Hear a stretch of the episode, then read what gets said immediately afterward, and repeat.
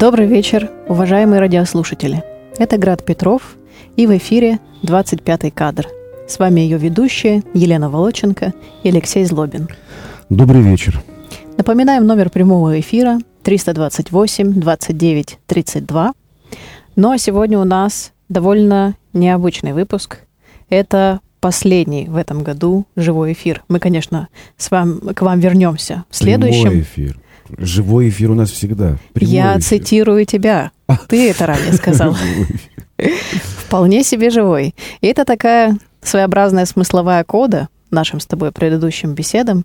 Так о чем эта знаменательная у нас с тобой беседа выйдет? Я даже не знаю о чем, я бы хотел сказать как. Вот э, хотелось бы э, поговорить, вернее, не поговорить, а как-то повести так разговор, неожиданно отпустить его, как какой-то интересный рисунок, э, плетение какого-нибудь восточного ковра или кавказский узор э, на глине или э, каком-нибудь архитектурном сооружении. Ковре.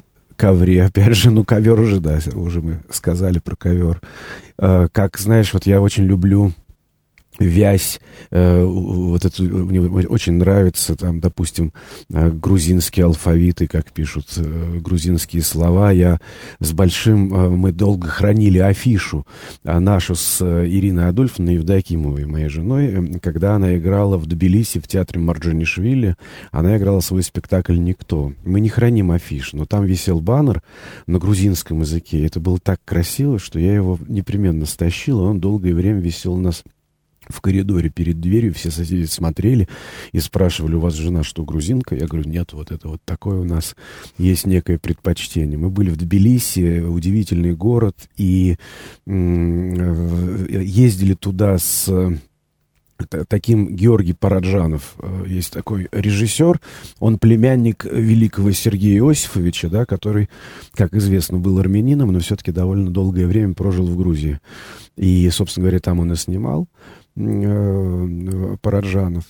Вот. И э, тогда э, и, и, заодно я подумал, что надо... Мы готовились к съемкам, и заодно я подумал, что надо еще непременно непременно сыграть спектакль там, в Грузии. Вот, кстати говоря, о Параджанове, например, отец этого Георгия, который брат Сергея Иосифовича Параджанова, да, он был парикмахером в Тбилиси. И он был очень известным парикмахером. И когда он скончался, его хоронили на Верейском кладбище, и э, собрались, а это же такой ритуал, как это происходит в Грузии, как это происходит в Армении, да, когда собираются все люди, как это э, и театрализованно, и как-то и очень торжественно, и особо какой-то древний чин в этом такой ощущается. И само это Верейское кладбище, оно невероятно красивое, просто удивительно. И своими памятниками, и своими историями. И вот представляешь, вокруг стоит толпа прощающегося народа, и нет только брата Сергея Иосифовича Параджанова, нету. И он приходит позже всех и несет два саквояжа. Раскрывает их и достает из них, раздает всем ножницы. Ведь хоронят парикмахера. И вот все взяли ножницы и гроб опускали в землю под этот стрекот. А, ему давали аплодисменты ножницами, вот этому парикмахеру. Удивительная страна. И, конечно, когда мы были в Грузии, для меня это был очень важный момент, а, такое касание тонкой кисточкой того мира, который для меня открывался через одного очень а, важного для меня человека, через а, очень важный для меня мир, который многое э, мне открыл и подарил. Э, например, просто вот сейчас пока не называя имен, одно из сильнейших впечатлений моих в кино, это когда я в 99 году увидел его картину э, в кинотеатре «Родина». И э, я смотрел этот фильм, абсолютно распахнув глаза и э, раскрыв рот, потому что передо мной был такой удивительный праздник жизни, фантазии, невероятной какой-то мудрости, иронии, красоты. И когда вдруг пошли финальные титры, я, может быть, даже в голос закричал, что пожалуйста, пусть не заканчивается кино, пожалуйста, пусть оно начнется сначала. И вот мы плетем наш ковер, и мы подбираемся к этому имени, которое э, так важно для меня, и так важно сегодня о нем м, поговорить, потому что наш первый эфир с прошлой недели, а в воскресенье, это был Варварин день, а, произошло печальное. А, пришло печальное известие, и здесь тоже плетется свой определенный ковер. Для нас с Ирой Варварин день — это э, день наша, нашей официальной регистрации брака. Когда-то в Москве, э, в ЗАГСе, я помню, была открыта форточка, зима, э, но было, была оттепель, вот как сейчас примерно в Петербурге, и смотрела Рябина в эту открытую форточку. И вот, значит, бракосочетание нам назначили в этот Варварин день. Это случилось, а познакомил нас Петр Наумович Фоменко с Ирой. Познакомил в Москве в Старый Новый год. Вот. И э, наша последняя встреча э, с Фоменко — в 2012 э, году весной мы принесли ему на знакомство, хотя он, наверное, подумал, что в подарок, привезенную из Грузии удивительно красивую куклу. Это какая-то художница, которая живет в горах, в каком-то монастыре. Она делает удивительных кукол, и они продаются на улице Леселидзе. Э, в Тбилиси это улица художников.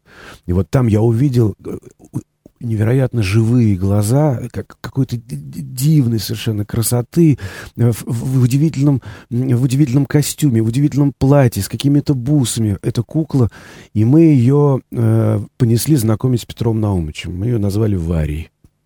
Вот, Варвар Петровна. А, хотя он не папа ей, а дедушка скорее, но тем не менее Петровна, потому что это в честь него вот эта кукла. И, конечно, я 17 декабря в это воскресенье подержал в руках куклу Варвару Петровну. Естественно, у меня вспомнилась Грузия. А, естественно, вспомнились эти удивительные теплые дни. А Фоменко рассказывал, да, эти удивительные теплые дни, связанные с Грузией, эти ассоциации. А, и потом я пошел в этот день, э, игрался спектакль Ирой вечером, и я что-то обзванивал а, зрителей, гостей, которые должны были вечером прийти в театр, и вдруг услышал, как в соседней комнате вскрикнула Ира, вскрикнула. Она прочитала сообщение, что э, ушел из жизни Атар. Она крикнула Атар, все было понятно. Просто одно слово. Не ушел из жизни ничего, она просто произнесла имя.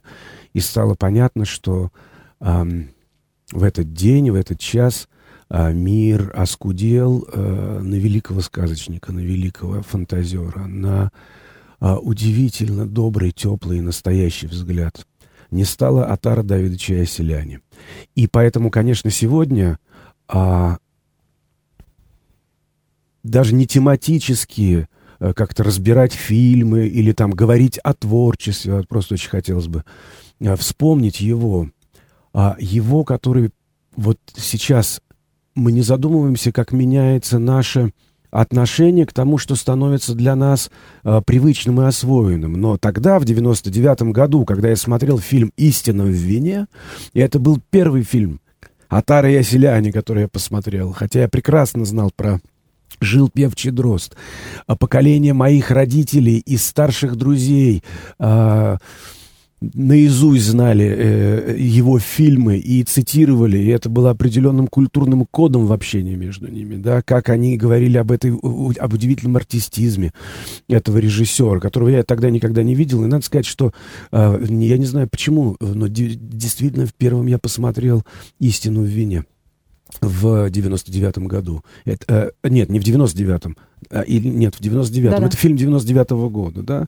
Вот. А первая его картина «Листопад», она 66-го года. Вот такой перевертыш, дебют 66 и 99. Последняя картина 20 века у Атары Яселяне. Дальше он еще а, снял несколько картин. И вот тогда казалось, вот этот удивительный мир, он и невероятно близкий, и было понятно, что это как-то очень далеко. Во-первых, это далеко во времени, потому что Атар и Оселяне — это тот режиссер, о котором живо с интересом рассказывает поколение моих родителей или старших друзей. То есть это не наше время, да, с одной стороны. А с другой стороны, невероятно удаленный и культурно. Это, это грузинский режиссер, живущий во Франции, да. Пойди доедь до этого Парижа, встреть там Атара и Оселяне или что-то еще. То есть это казалось не то, чтобы через одно рукопожатие, а там рука не дотянется. Э, это, это был вот какой-то, вот, как, это какая-то сказочная фигура, казалось, в общем, одним словом, что это сделал человек, которого не бывает, которого, которого ну, не веришь, насколько это талантливо сделано,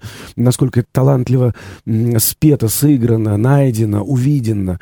Э, и, э, и надо же, а, жизнь повела, э, жизнь повела своим каким-то таким ручейком, что вот эта фигура, как я сейчас сказал, да, этот человек, я видел потом какие-то интервью, еще что-то, но это всегда было очень далеко. И в Москве как-то это было в театре Камбуровой был какой-то предновогодний э, так, как называется, э, традиционный новогодний, значит, вечер-концерт, на котором выступали друзья театра. Там был Филипенко, э, там был э, Макаревич, там был, выступал Юрий Борисович Нарштейн, читал стихи, прекрасным образом испанскую поэзию и Маяковского, по-моему, тоже. А с Юрием Борисовичем Нарштейном мы нет, мы еще не были тогда знакомы. Я вот его видел перед собой и думал, боже мой, вот он, Нарштейн, э, великий создатель «Ежика в тумане», сказки сказок. Э, хотя я знал, что мы соседи. Мы на речном вокзале в Москве живем, а Нарштейн на э, водном стадионе, его мастерская, где я потом частенько бывал. И вот идет этот вечер, э, как раз Нарштейн на сцене читает стихи, и открывается шторка э, входа в зал — и заходят татары и оселяне. И вот это было такое... Он как сквозь э, э, парижскую Бастилию, Сорбону он сюда прошел. Как это? И вот этот такой простой, такой домашний вход, вот здесь, как обычно, так бывает. Я пришел к своим друзьям, я пришел к Юрию Борисовичу, я пришел к Елене Антоновне, и потом они вдвоем, э, они сидели во главе стола, был какой-то такой банкет для своих и для артистов театра, и выступающие там были. И вот во главе стола сидели два эти человека, два эти великих сказочника просто. А, такой красивый грузинский и такой невероятно библейский Юрий Борисович, красивый грузинский Атар Давидович, невероятно, как, вот как икона это какая-то была, понимаешь, вот они сидели и о чем-то очень э, тихо, спокойно, вежливо разговаривали. Была видна некоторая горячность в тоне Юрия Борисовича, такая порывистость, да, она ему очень свойственна, такой он горячий человек, очень горячие мысли, горячие схватки, темы, вот, и спокойный, размеренный такой разговор от Ара, ответы его. Э, он закурил, даже не спросив, курит ли вообще в этом помещении театра, это было в фойе и так далее. Кто-то поднес ему морскую ракушку а, в качестве пепельницы. Он вежливо, не очень обратил внимание на человека, да, продолжал курить. Я потом эту ракушку украл, и она у меня дома хранится. Потому что это ракушка, в которую, в которую стряхивал пепел сам Атар Давидович Селяне. И э, вот журнал, прекрасный журнал был когда-то, искусство кино он, э, ой, не искусство кино, а киносценарии. И в нем открывали очень многих интереснейших режиссеров, потому что одно дело ты смотришь кино, а другое дело ты вдруг читаешь, из какого материала это было сделано, и это прекрасный был журнал. Они э, ютились, не ютились, а жили в Москве в доме на Щекина. Это последний адрес, где в Москве побывал Александр Сергеевич Пушкин. Дом на Щекина на это Малая Дмитровка, наверное, да, да, наверное, нет, Воротниковский. Ну так вот. Да, да, так вот, это вот издательство э, прекрасное. Сейчас она уже не работает. Нет, уже нет этого журнала, как и многого всего хорошего, что было тогда. И э, выпуск 2007 года, второй, третий, объединенный, посвящен как раз был Атару Давидовичу Оселяне. И здесь надо сказать, что в этом доме Нащекин, э, в доме Нащекина, собственно говоря, мы увидели с ним второй раз и познакомились. Э, очень забавным образом. Была выставка а Васильева, это, который модами у нас занимается, историей мод, Александр Васильев, это была выставка, посвященная э, костюму, платьям американских див, великих звезд американского кинематографа. И э, эти платья были представлены, и всякие разные аксессуары были представлены. Было очень пустынно, никого не было в залах, мы сыры ходили вдвоем, и вдруг я оборачиваюсь и вижу, идет и оселяне. Э, с пустой авоськой. Я торопел и говорю, Ира, я же так много хочу ему сказать. Говорит, так беги, догони. Я выбежал следом, вы, выбежал, выскочил на улицу, кручу башкой, и нет никакого отара селяния. Я понял, что либо он мне показался, либо я его просто не догнал. Я вернулся в на выставку, расстроенный, через 15 минут возвращается от Ардовича Селяне, авоська полная, напитки, закуски. Он шел в любимую редакцию вот этого самого журнала, собственно говоря, со своими друзьями посидеть, что ему и было свойственно, потому что мы, мы еще об этом поговорим. А, потому что это все видно из его фильмов и в «Истине в вине», и в «Листопаде», и везде, потому что есть невероятно важная и радостная и праздничная культура застолья, да, а, грузинского. И он возвращался с авоськой, и тут-то я уж подбежал к нему и говорю, Атар Давидович, э, я Леша Злобин, я работал со многими прекрасными режиссерами в качестве ассистента, и у меня есть одна невоплощенная мечта. Я мечтал бы поработать с вами, потому что я хотел увидеть, как он творит эти фильмы. Просто как, вот как он это делает. Просто увидеть, как это происходит. И он так посмотрел на меня, так спокойно, спокойно, и сказал два слова. «Завидное желание». И вот это было каким, как тебе сказать, таким дружеским благословением, понимаешь, от э, э, этой встречи. И вот один из важнейших его фильмов, э, ранних. Я очень хочу прочитать начало сценария который опубликован здесь, в этой журнале опубликован.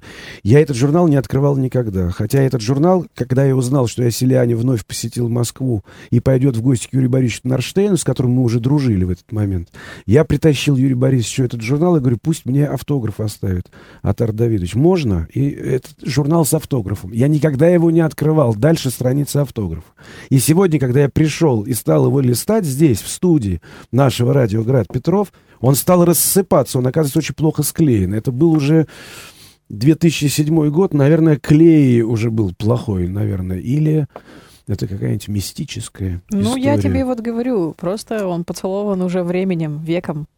И вот один из первых фильмов, фильм, который стал знаковым, да, история, которую мы собираемся рассказать по жанру, будет представлять собой драматическую комедию. Или, если можно так выразиться, комическую драму.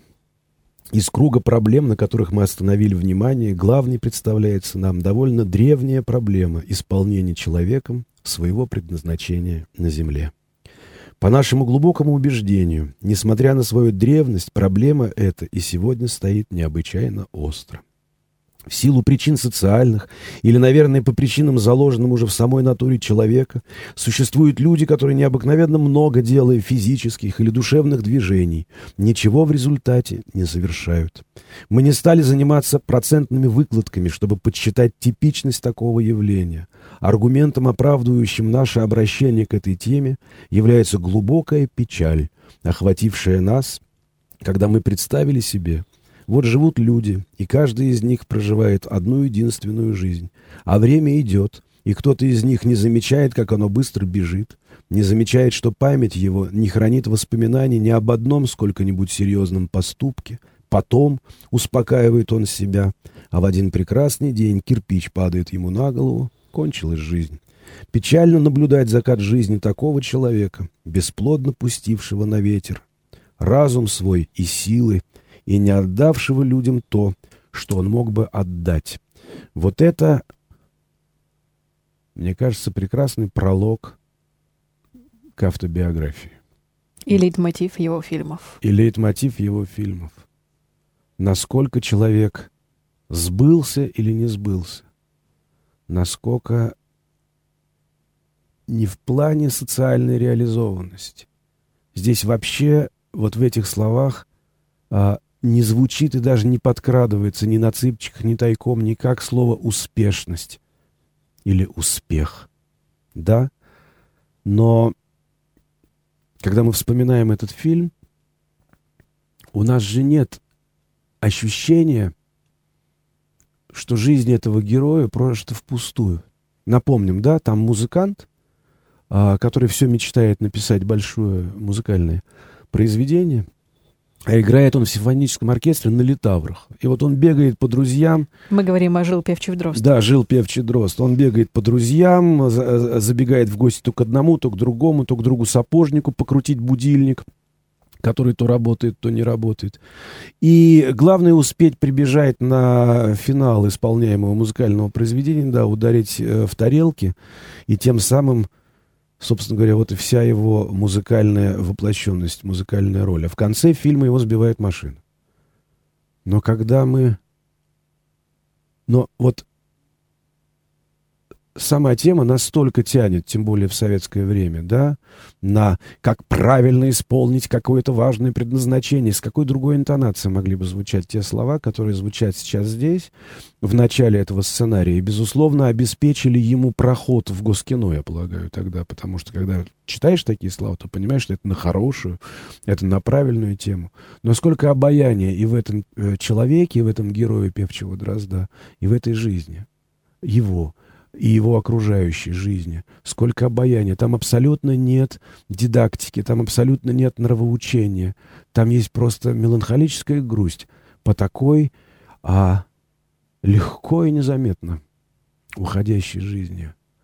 Он, он очень его жалеет. Жалеет э, тепло. Э, очень жалеет, что эта молодая жизнь прерывается. Но неспетая там, песня. Неспетая песня. Но там жил певчий дрозд. Это вот важно очень. И ведь певчий дрозд, это же хорошо. Это же, знаешь, я когда, когда Лорик своего делал, армянский фильм с грузинскими мотивами, вот, а, в Армении, да, то для меня как раз а, это был огромный привет э, ассоциативный от татара и оселяне. Во-первых, по легкости подхода. Мне было очень... Вот это для меня было, э, был камертон. Не, не впасть в нравоучительное рассказывание истории, не выпирать тему скользить легко по сюжету, скользить легко, понимаешь, все как бы случайно, как бы между прочим.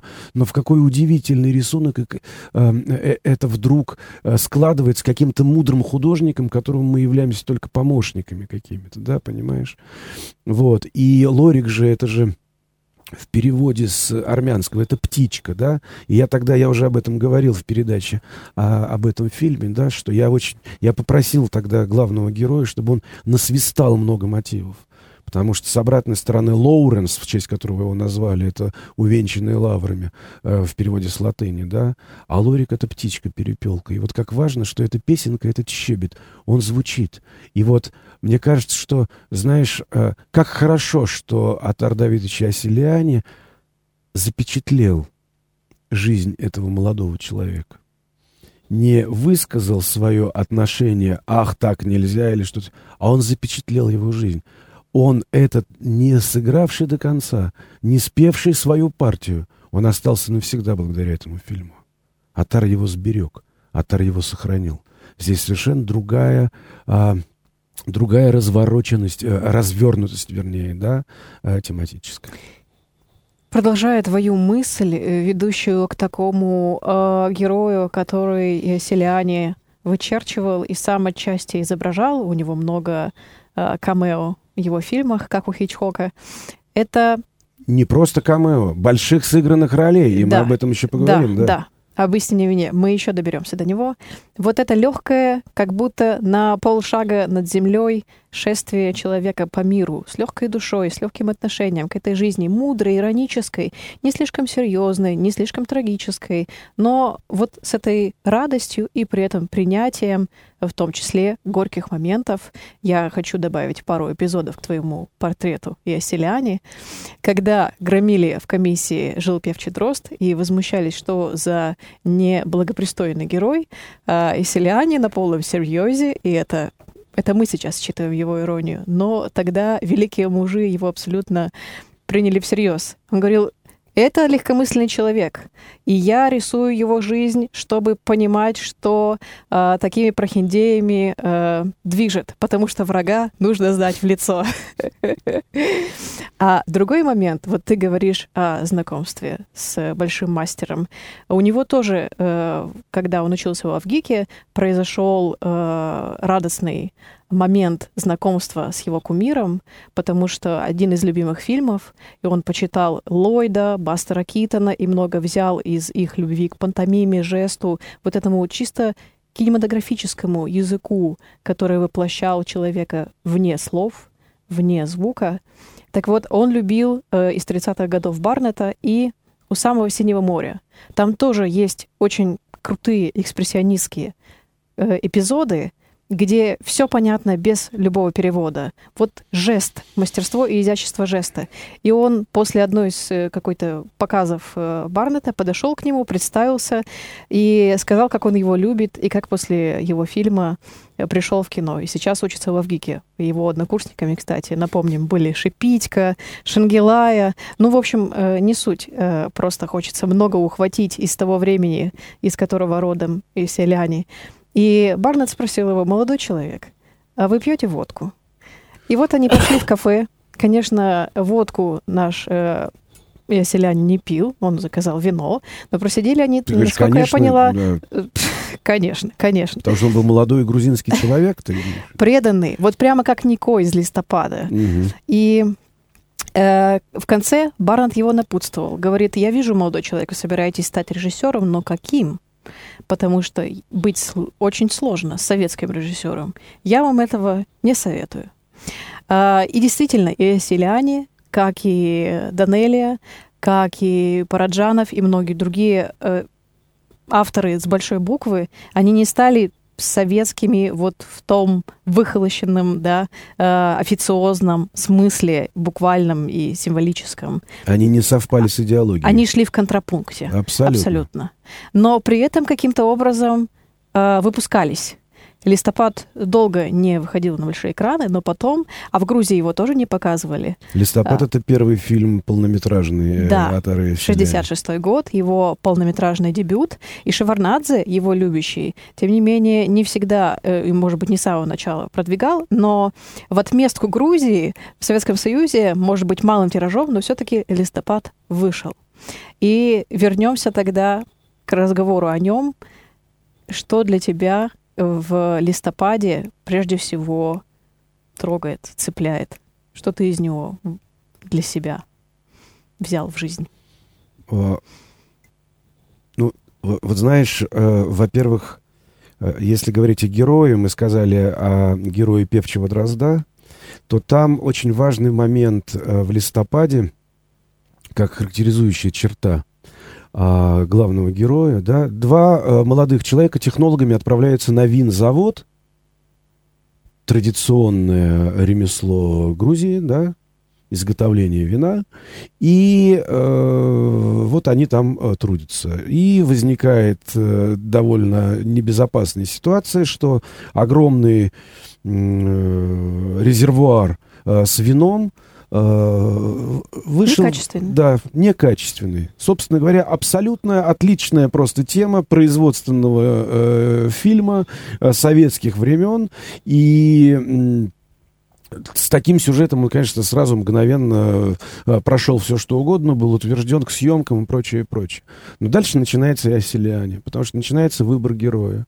Потому что принципиальный комсомольского вида а, э, Его друг, который ходит с вычищенными человек, ботинками. это его друг, который ходит с чищенными ботинками. И этот человек окажется и труслив, и непорядочен, И тщеславен. и тщеславен. И э, как начинается... э, э, как, как- начинается встреча двух этих мальчиков в начале фильма, да, семья одного, этого его друга, да, он э, э, жестко общается с родителями, между ними давно установившиеся э, такие непростые, э, недобрые, скажем так, отношения, построены на какой-то принципиальности, на каких-то кашу ешь, кашу не ешь, сделай то, сделай все, и он в агрессии э, к ним, а он правильный, порядочный, ему там надо по делу, у него сегодня первый рабочий день. И из какой теплой, мягкой семейной обстановки уходит герой. Да, Э, три сестры за столом, его младшие сестры, потому что он их брат, он их потом поведет на детский утренник, он с ними дружен, вот мама. а, па- Классика играет. да, папы нету, и э, Вереница фотографий семьи. с этого начинается. Экспозиция начинается с пространства его дома. Начинается с большого количества старых, удивительно атмосферных а, фотографий людей с хорошими лицами.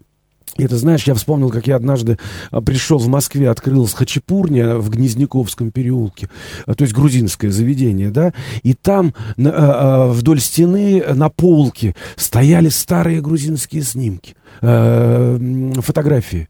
И прям я одну очень хотел украсть, просто потому что это была та, такая атмосфера удивительно времени какого-то, я не знаю, еще эпохи МХАТа, начала 20 века, понимаешь? Фотографии потрясающие. Я все ходил на одну, я стал постоянным посетителем этого заведения, потому что я ходил смотреть на эту фотографию. И я даже уговаривал руководство этого учреждения, я говорю, подарите мне ее, пожалуйста, или продайте. Нет, так ее украли. Понимаешь? Но не тобой. Да, нет, не я. Редкий случай. А, так вот, и это человек с легкой походкой, это человек мягкий, это человек добрый. И, и мы, мы видим всю его родню. Когда он придет на а, всю его родню на этих снимках, на этих фотографиях, мы видим, что это называется культура и наследственность.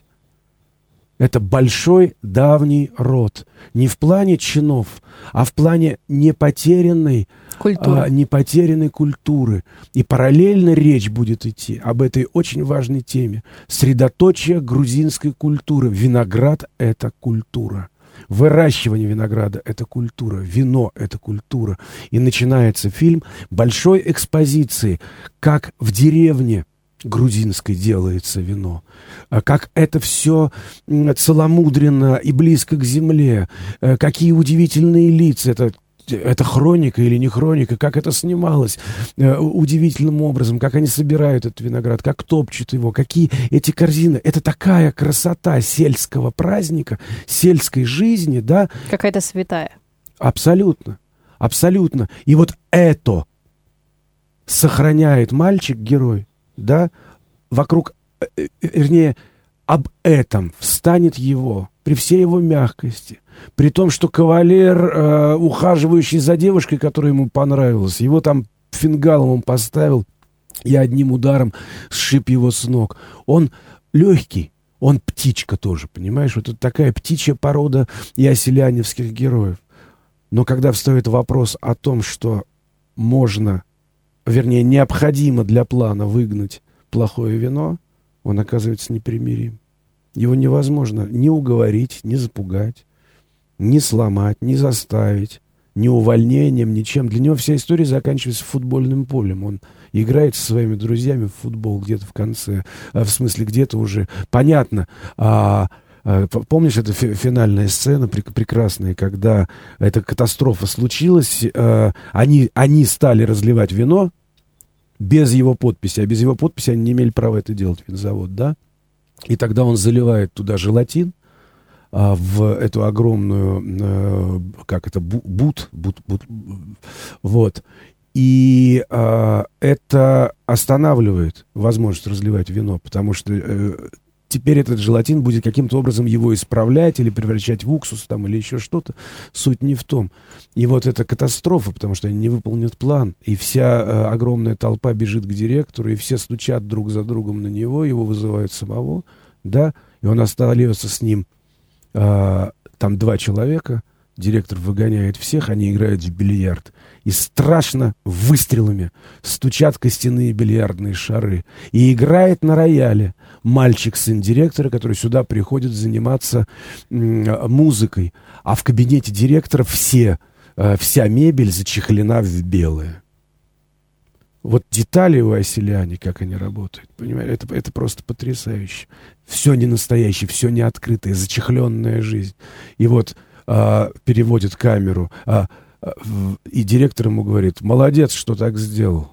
А нам понятно, что это казнящая реплика. Продолжения не будет у этого человека, не будет продолжения. И дальше переводится камера на рояль, на играющего мальчика, то есть на будущее. Переводится. И мы слышим эту музыку, и как выстрелы, удары этих шаров костяных, а, берят, ударяют эти бильярдные шары. А дальше он играет в футбол. Все, он уже никто, он нигде, он не, не на заводе. Э, э, это неоднозначно, но это так.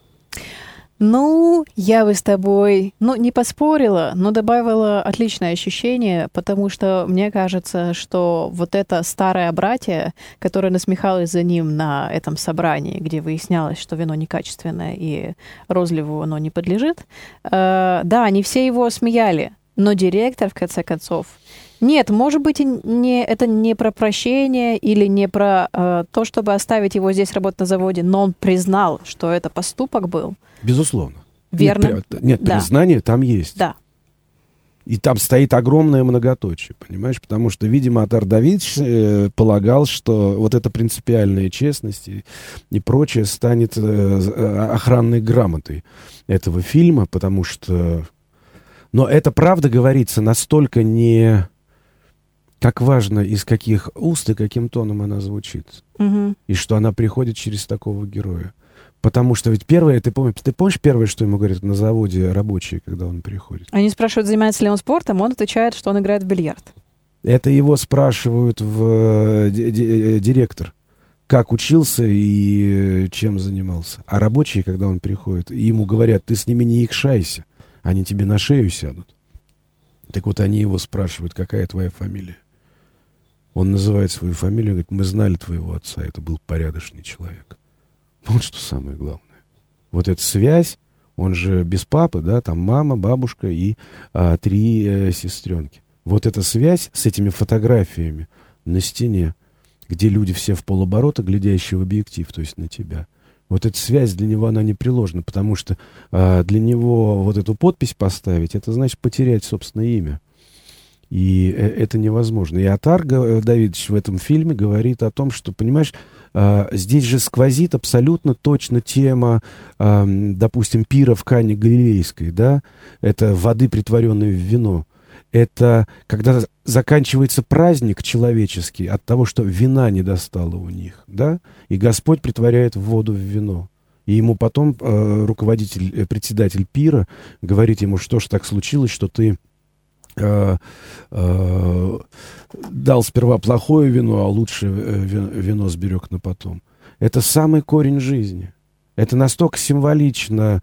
э, и это виноградная лоза, и эта культура, которая основана на, м, э, на христианских э, э, основах изначально, потому что нельзя предать пир в Кане Галилейской.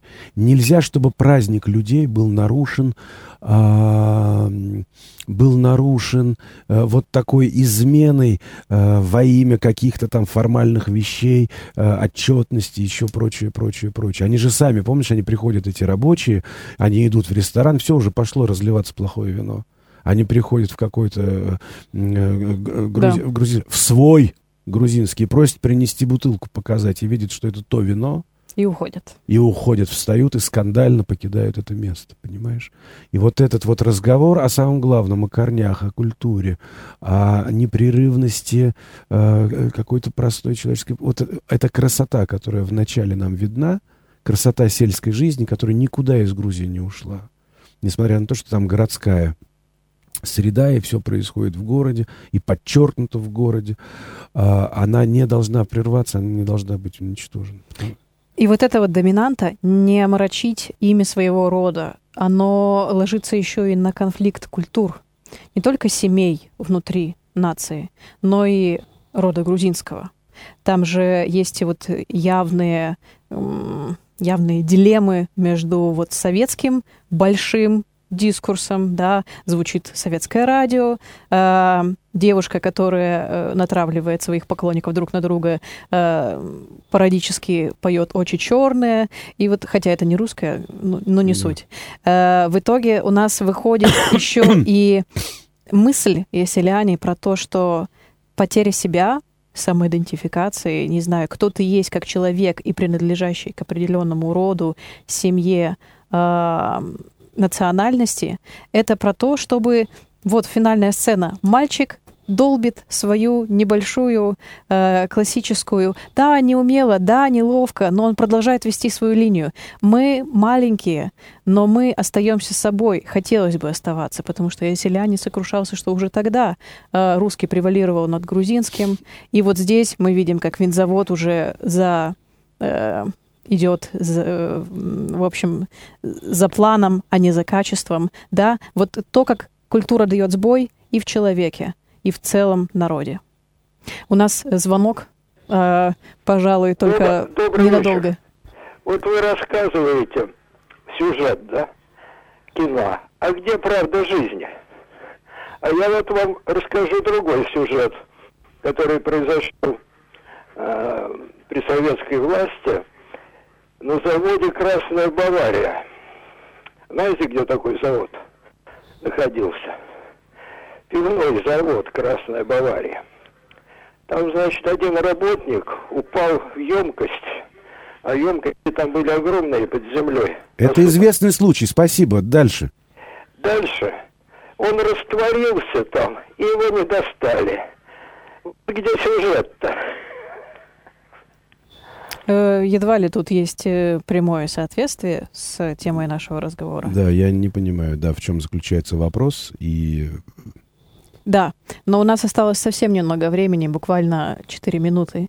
Поэтому давай договорим про истину в вине. Нам же нужно мы провести не успеем, э, цельную Мы линию. не успеем поговорить про истину в вине, потому что мы не сказали одно очень важное э, в листопаде. Елки сбили нас э, э, таким вот разговор. Да, это очень... А, нет, все, получается. Четыре минуты. Ну что ж так, у нас совсем мало. Марлен Хуци в том же 66-м году снимает свой «Июльский дождь» на главную тему того, что возникает, вырастает поколение без цели и без смысла. И «Атар» — это в один и тот же год. Там очень много стилевых соответствий. Там очень похожи даже съемки города. И у «Атара», и «Оселяне», и у Марлена Хуциева. Но как по-разному разворачивается тема, потому что э, город Марлена Хуциева не принадлежит никому.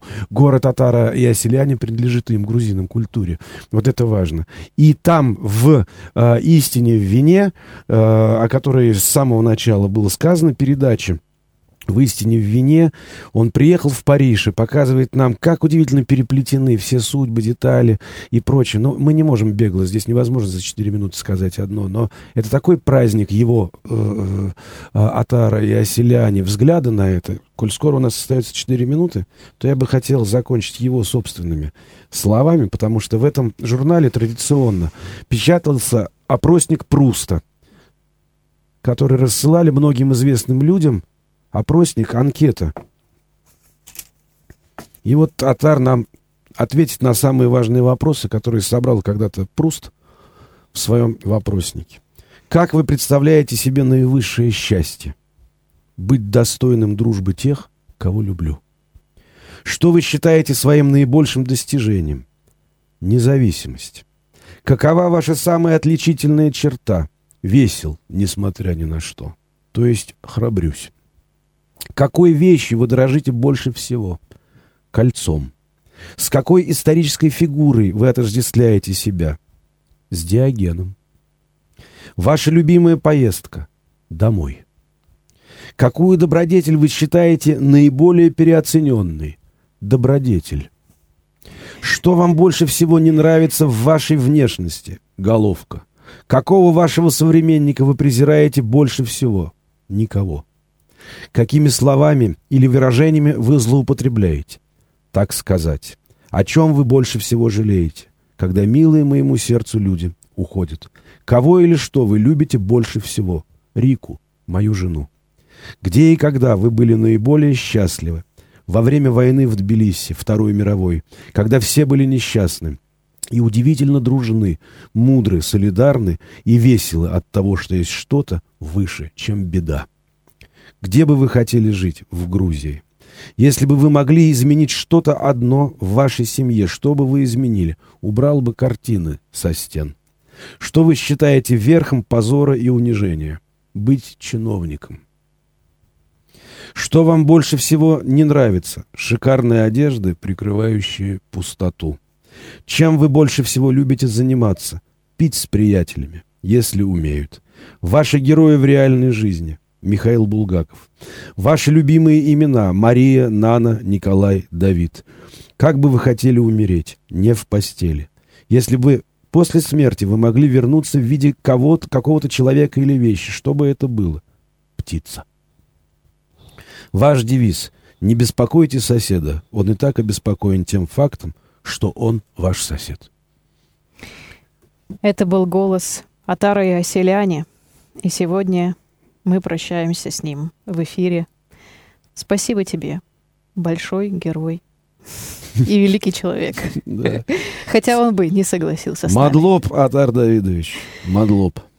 Это был 25-й кадр и его ведущие Елена Волоченко и Алексей Злобин.